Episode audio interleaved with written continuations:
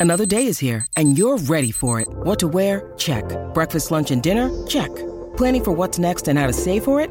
That's where Bank of America can help. For your financial to-dos, Bank of America has experts ready to help get you closer to your goals. Get started at one of our local financial centers or 24-7 in our mobile banking app. Find a location near you at bankofamerica.com slash talk to us. What would you like the power to do? Mobile banking requires downloading the app and is only available for select devices. Message and data rates may apply. Bank of America and a member FDIC.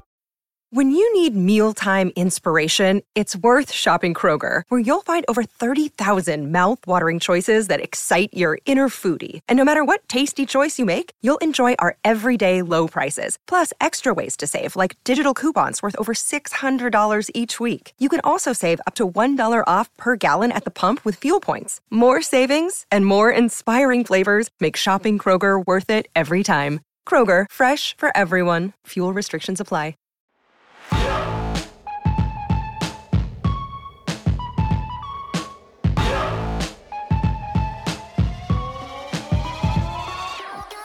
Hi, and welcome to your Week 11 edition of the No Fall Weddings podcast from the Fans First Sports Network College Football Feed. My name is Matt Tamanini, and I am joined on the other end of the line, on the other end of the country, by our West Coast Bureau Chief, Jami Jurich. Jami, I don't know about you. We are into, at this point, a week and a half, two weeks into November.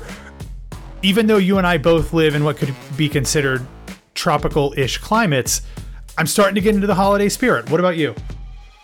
Well, Saturday is a very important holiday in my life, and so I can't celebrate the holidays until I get past the 11th of November. Big, big Veterans Day family? Is that what you're doing? No, Matt. Saturday is Leonardo DiCaprio's birthday. Oh, Jesus Christ. How old is he going to be? Uh, he will be 49 on Saturday. So he's almost twice as old as his age limit for his partners. Listen to me. Listen to me carefully, listeners. You get one.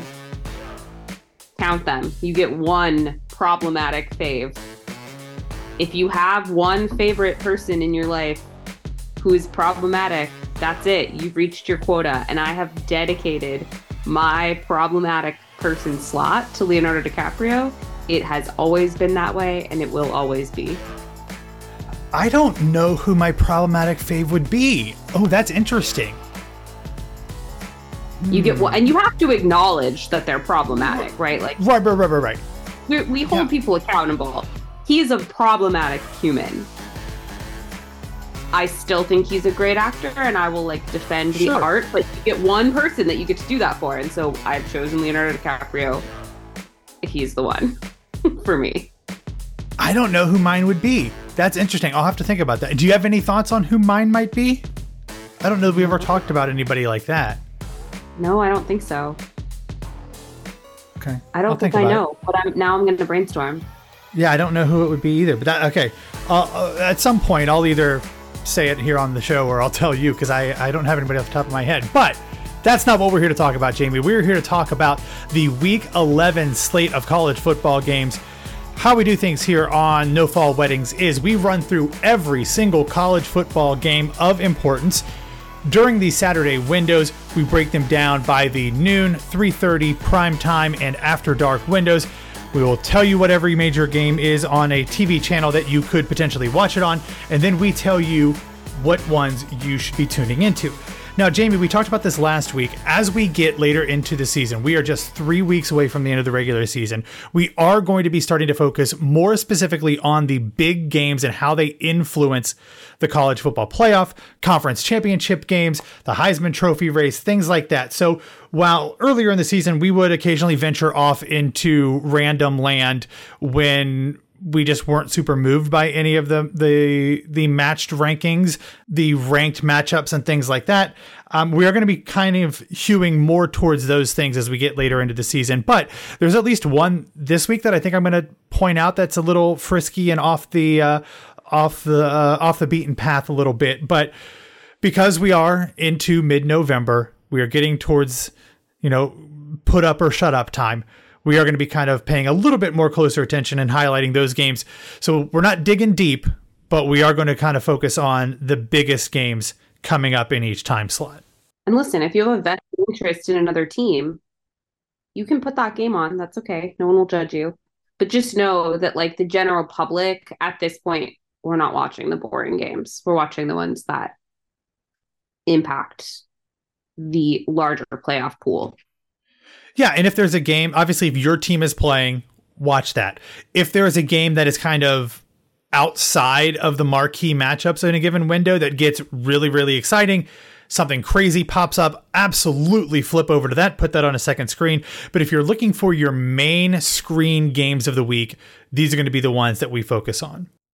All right, so let's start at noon. We're going to start on Fox with the game of the weekend as the number three cheating cheaters of Ann Arbor, Michigan travel to Happy Valley to take on the number 10 Penn State Nittany Lions. Then on ESPN at noon as well, number eight Alabama ventures into Big Blue Land to take on Kentucky. Then on FS1, a Texas Tech visits the number 16 Rock Chalk Jayhawk, Kansas Jayhawks.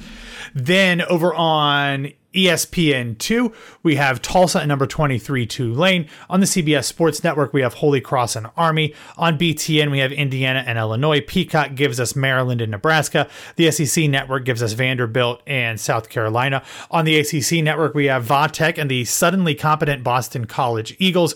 On ABC, we have Georgia Tech and Clemson. Then uh, on the Pac 12 Network at 2 p.m., and again, Pac 12 network, tough to get. Jami, you'll get it because you're on the West Coast, but uh, not everyone gets that. But if you do have it, number 21, Arizona will visit Colorado.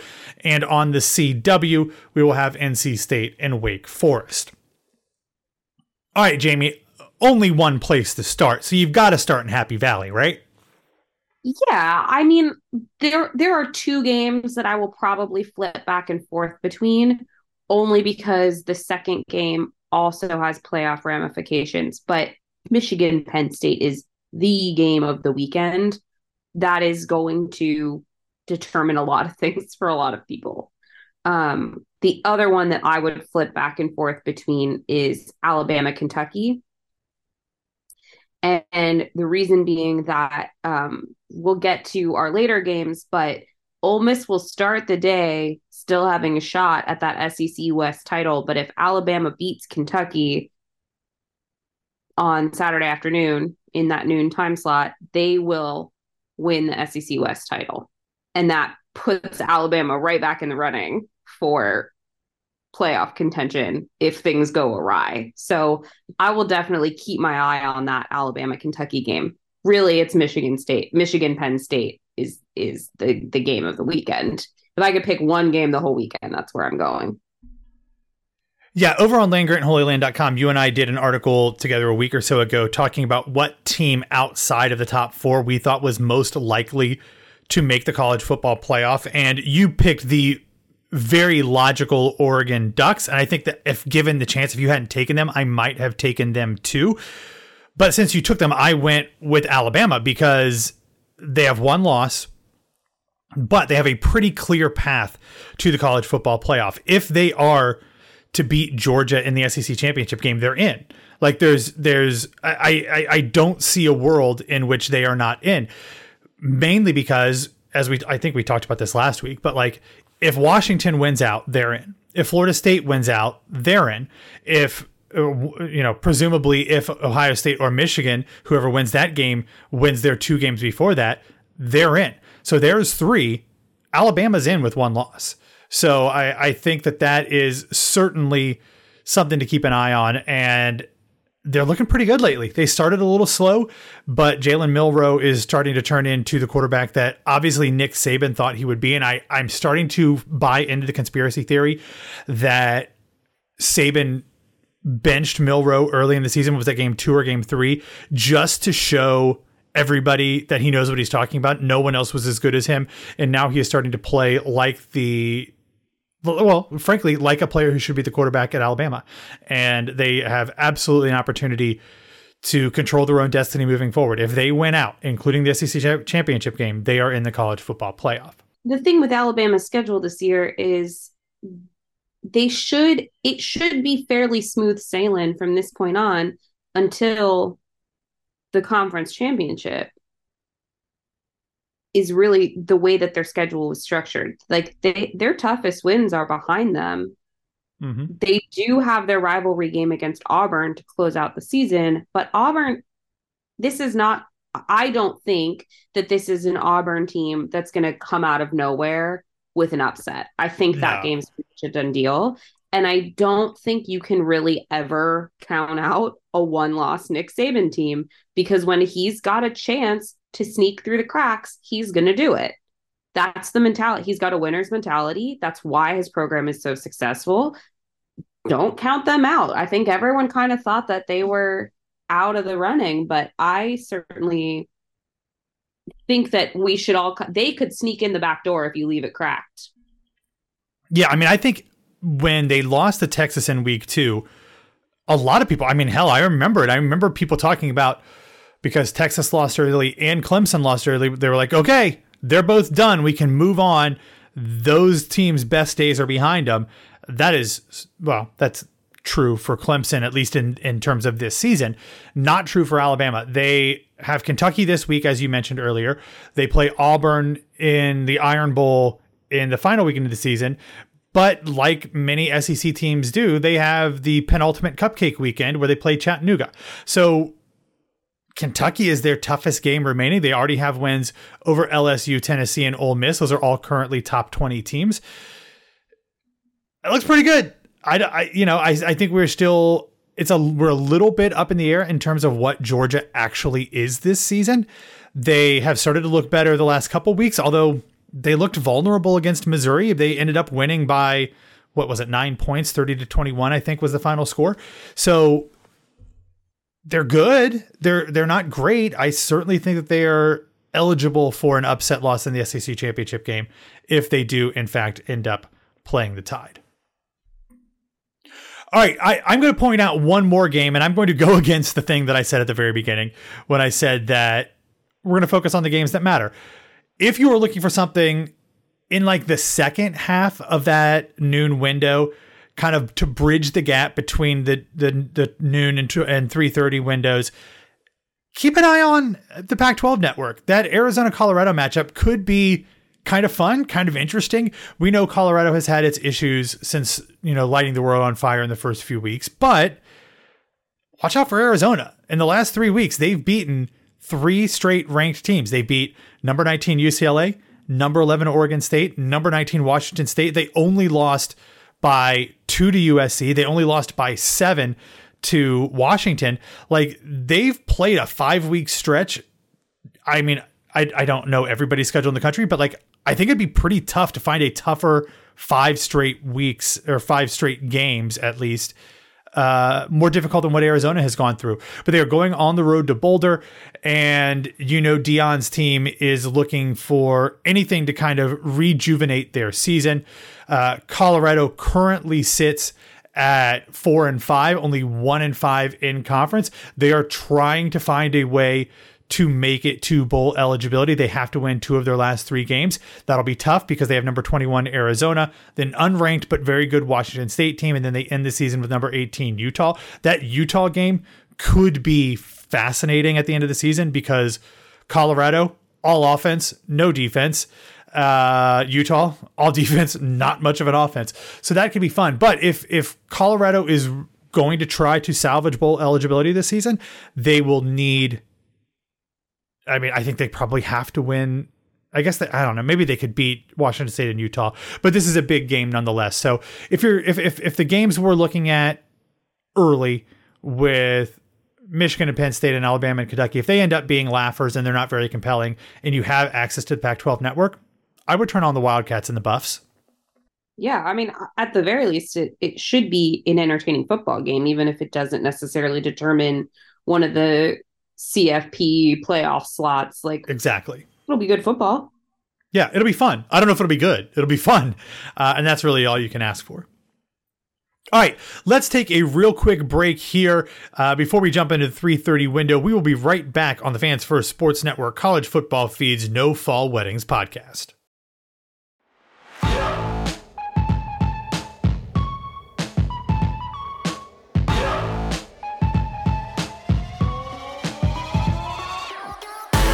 Welcome back to No Fall Weddings. We are here breaking down every single window of the college football Saturday. We've already talked about the early window that starts at noon, kind of bleeds into a little bit later in the afternoon. Uh, normally, we would just start at 3:30, but there is one game of note that actually starts at three, so I'm going to include that in this window. It is on the Big 12 network if you get that. If not, it's on ESPN Plus. That is Baylor at number 25, Kansas State. Then, as we move into the 3:30 proper window on ABC, we have what used to be a very compelling rivalry. Don't expect it to be much this week. Miami at number four, Florida State. On Fox, we have a, a very, very interesting game kind of similar to what I talked about with the season finale for Colorado, but we have number 18 Utah at number 5 Washington. On CBS we have number 13 Tennessee at number 14 Missouri. On ESPN number 15 Oklahoma State at UCF. On the Big Ten Network, Rutgers visits number 22 Iowa. I actually think that'll be a pretty interesting game there. On NBC, we have Minnesota and Purdue. On FS1, it is Northwestern and Wisconsin. On the ACC Network, Pitt visits Syracuse. On the CBS Sports Network, we have UAB at Navy. Then at 4 p.m. on the SEC network, we have Auburn and Arkansas. On ESPN2, Washington State and Cal. Uh, on the Pac-12 network at 5:30, we have Stanford and uh, and Oregon State, and I think that is where we will wrap up that window before we get into prime time. Jami, um, a little, a, a few more interesting options in this window. Where are you going? You know, I am gonna go Tennessee, Missouri for this window. Um, again, doesn't necessarily determine the college football playoffs, but I think these are two pretty evenly matched teams. Um, they're essentially going to duke out who is the second best team in the SEC East in this game. Um, and both of them are positioning themselves for a major bowl game, even if they don't make the playoffs. Um, so I think this is, you know, something to keep your eye on if you really want great football. And they are there is something on the line for these teams, even if it's not like a top four slot.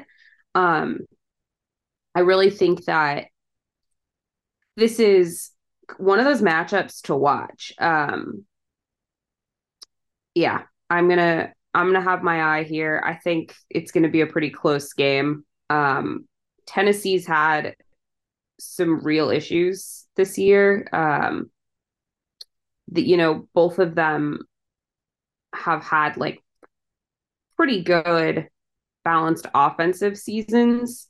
Um, but Tennessee's Tennessee has struggled uh, a little bit, and I think this game is the thing that's going to set them apart from being like a decent middle of the road team versus like are they actually a good team, um, and could potentially like solidify their reputation at the end of the season. So um, I think if you just want really good kind of duke it out football, this is going to be a good game to watch, and it could have potential bowl ramifications uh, for later in the season. Yeah, I like that. That is certainly one that I think the competition will be interesting. Like you said, it's not going to necessarily impact an SEC championship berth or even a college football playoff berth, but it is good football and will certainly impact the pecking order in terms of bowl eligibility and, and where everybody is getting slotted in. I'm going to go to the one that is very similar to what I mentioned with Utah and Colorado. I'm going to go with Utah and Washington because I think a lot of the things I said about it, that Colorado matchup, uh, apply here as well. Utah coming into this game is number 10 in the country in terms of points allowed per game, allowing only 15.9 per contest. However, Washington is number four in the country in terms of points per game scored at 41.7. Then if you flip things around, it's not as big of a discrepancy between them. Washington is only allowing 23 points per game. That is 47th in the country, while Utah is only scoring 25 points per game. That's 82nd nationally. So this is certainly a game where it'll be strength on strength and to a lesser degree weakness on weakness. Obviously, Utah has been hindered all season by the fact that Cam Rising has not been able to return uh, following his ACL tear in the bowl game last season.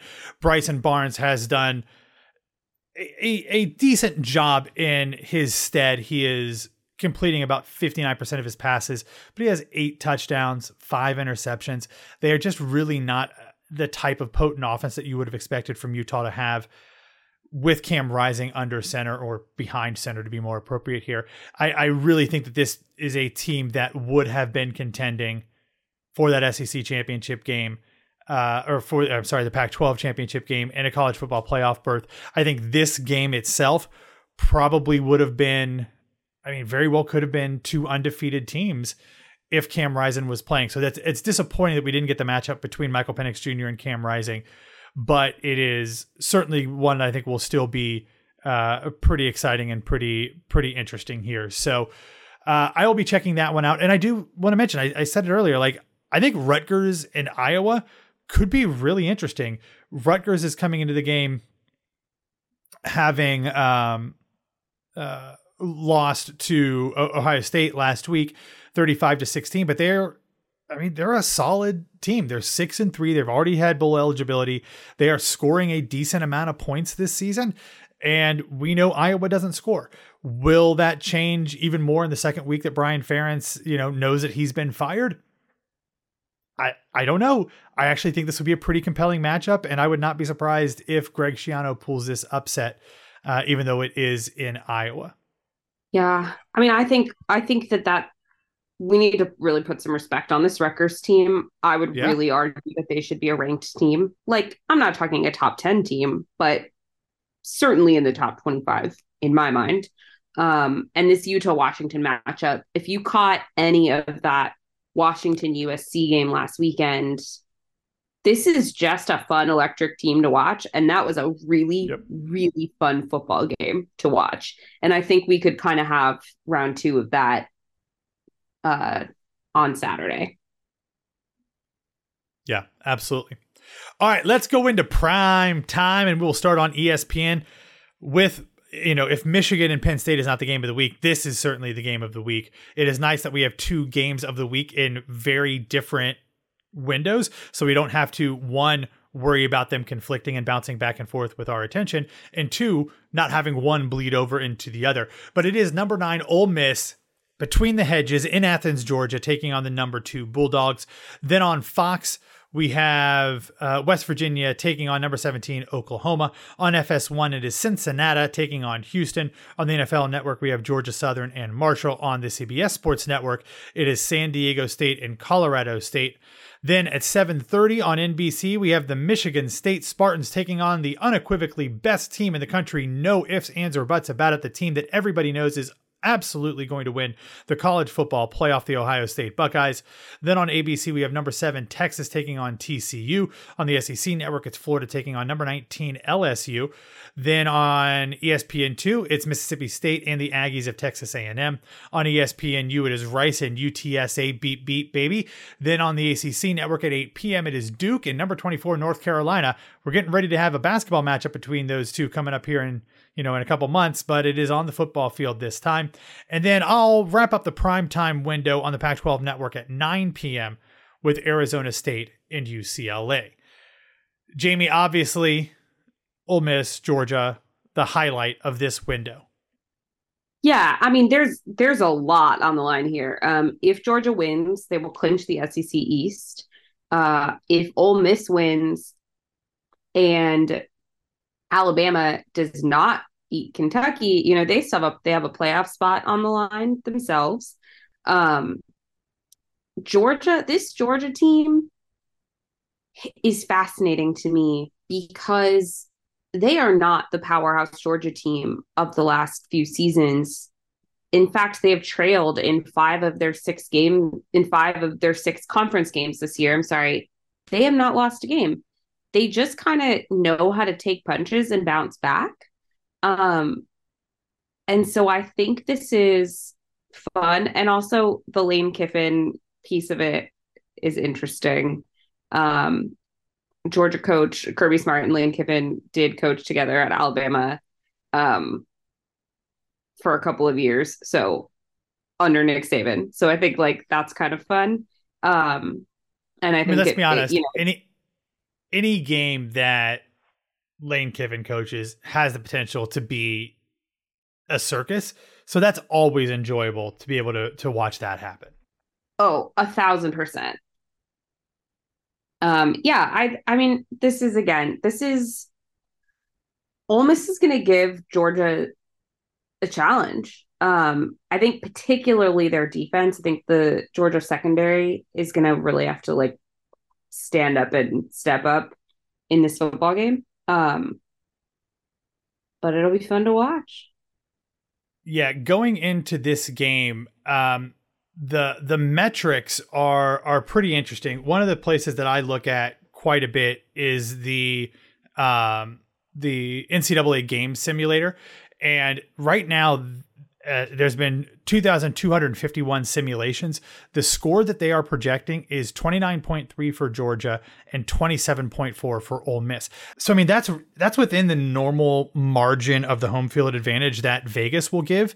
So this is a game that if you look at the metrics, it is very much going to be a close game. So I am very much looking forward to this. Unfortunately, you and I will be you know probably keeping a, a fairly decent eye on um, the Ohio State Michigan State game, but I would not be surprised if Ohio State, hopefully, please God, um, is able to make that game not super close, so we can keep a little bit more of attention on the uh, on the Ole Miss Georgia game. So I, I think that's really the game to watch. Obviously, I'll keep an eye on the Ohio. You know, I'll be covering the Ohio State uh, Michigan State game. So I'll watch that one just because I hope that Ohio State can finally win a game handily because every game has been an adventure, even though they've ended up winning fairly comfortable in almost all of them. So we'll see what happens. I wrote an article at landgrantholyland.com this week saying that I would not be surprised if Georgia wins the Ole Miss game handily if they are the new number one team on Tuesday, just because coming into the last two weeks, their resume did not stack up with Ohio State, and I still don't think it actually will.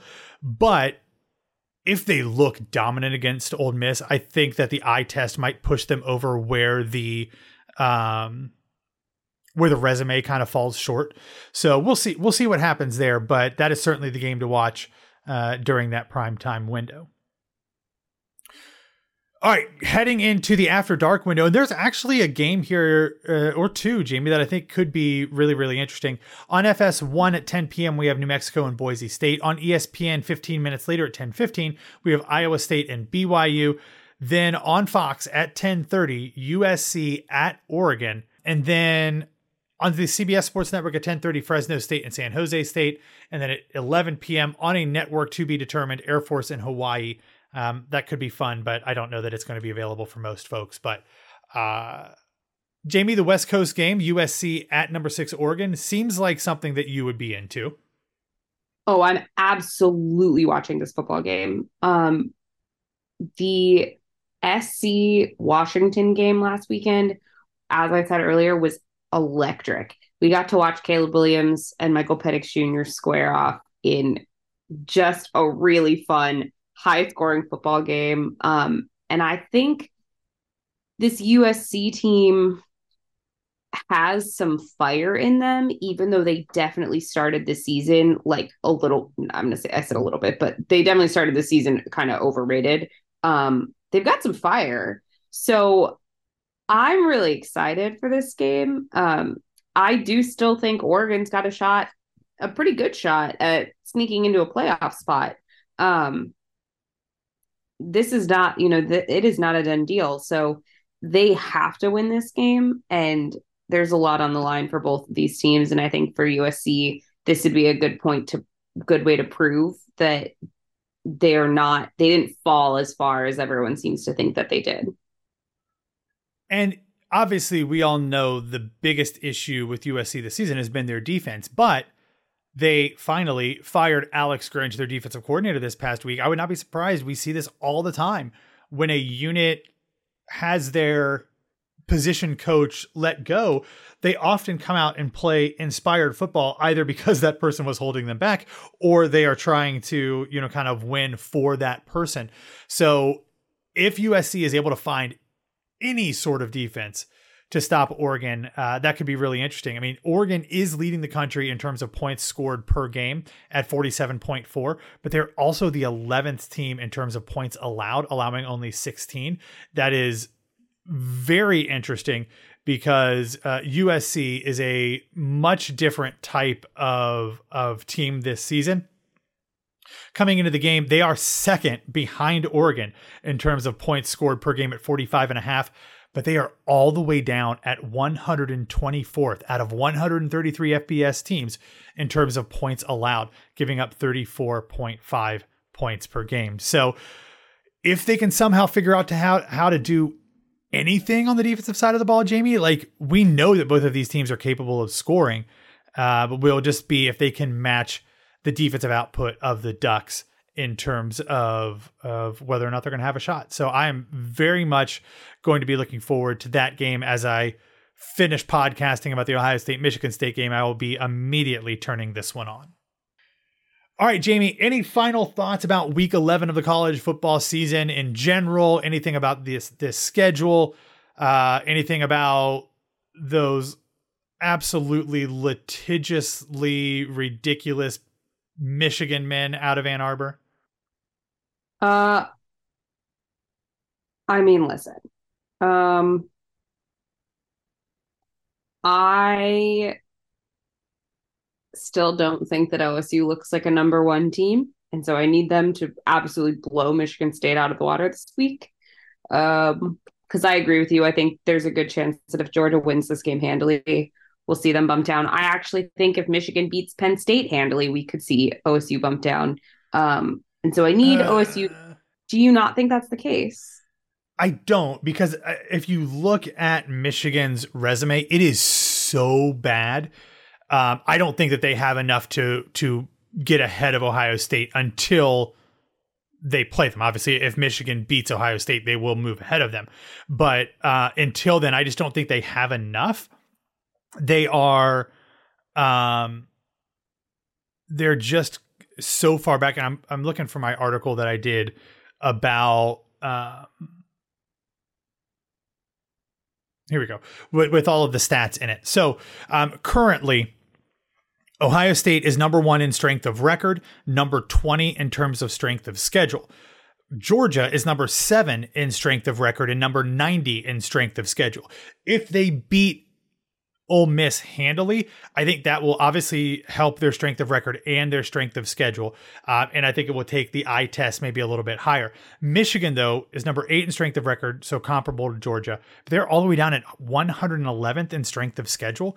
So I just don't see them short of Ohio State potentially losing to Michigan State, being able to jump all the way up to besting Ohio State when Ohio State is 91 points higher in the strength of schedule metric, which is something that is one of the defined criteria that the college football playoff committee actually looks at.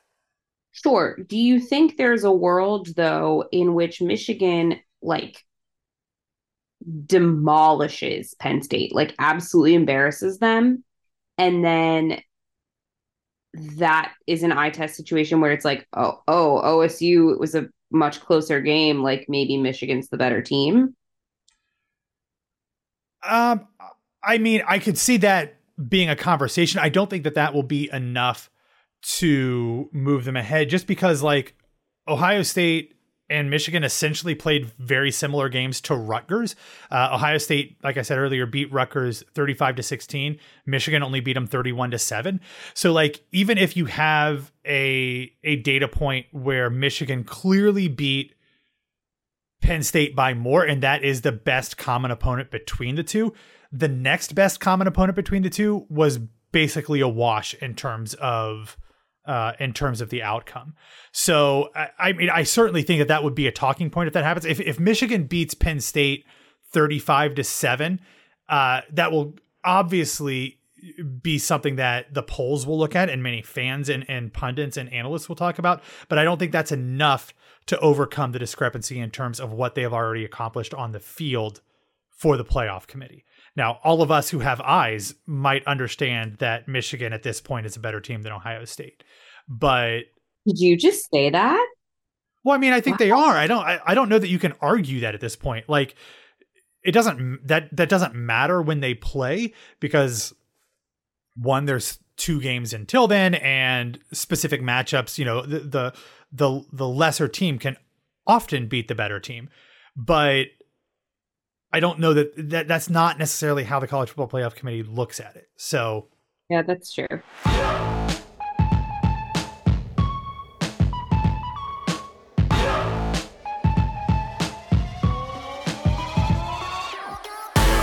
That will wrap up this week's edition of the No Fall Weddings podcast. If you are finding us somehow other than on your normal podcast player of choice, make sure that you follow us and subscribe on Apple Podcast, Spotify, or wherever you get your daily dose of audio goodness. You can follow us on social media at FansFirstSN. You can follow me at BWWMatt. You can follow Jami at Jami Jurich, J A M I J U R I C H. Thank you for listening. We will talk to you next week. And as always, remember what starts with a fall wedding ends in a spring divorce.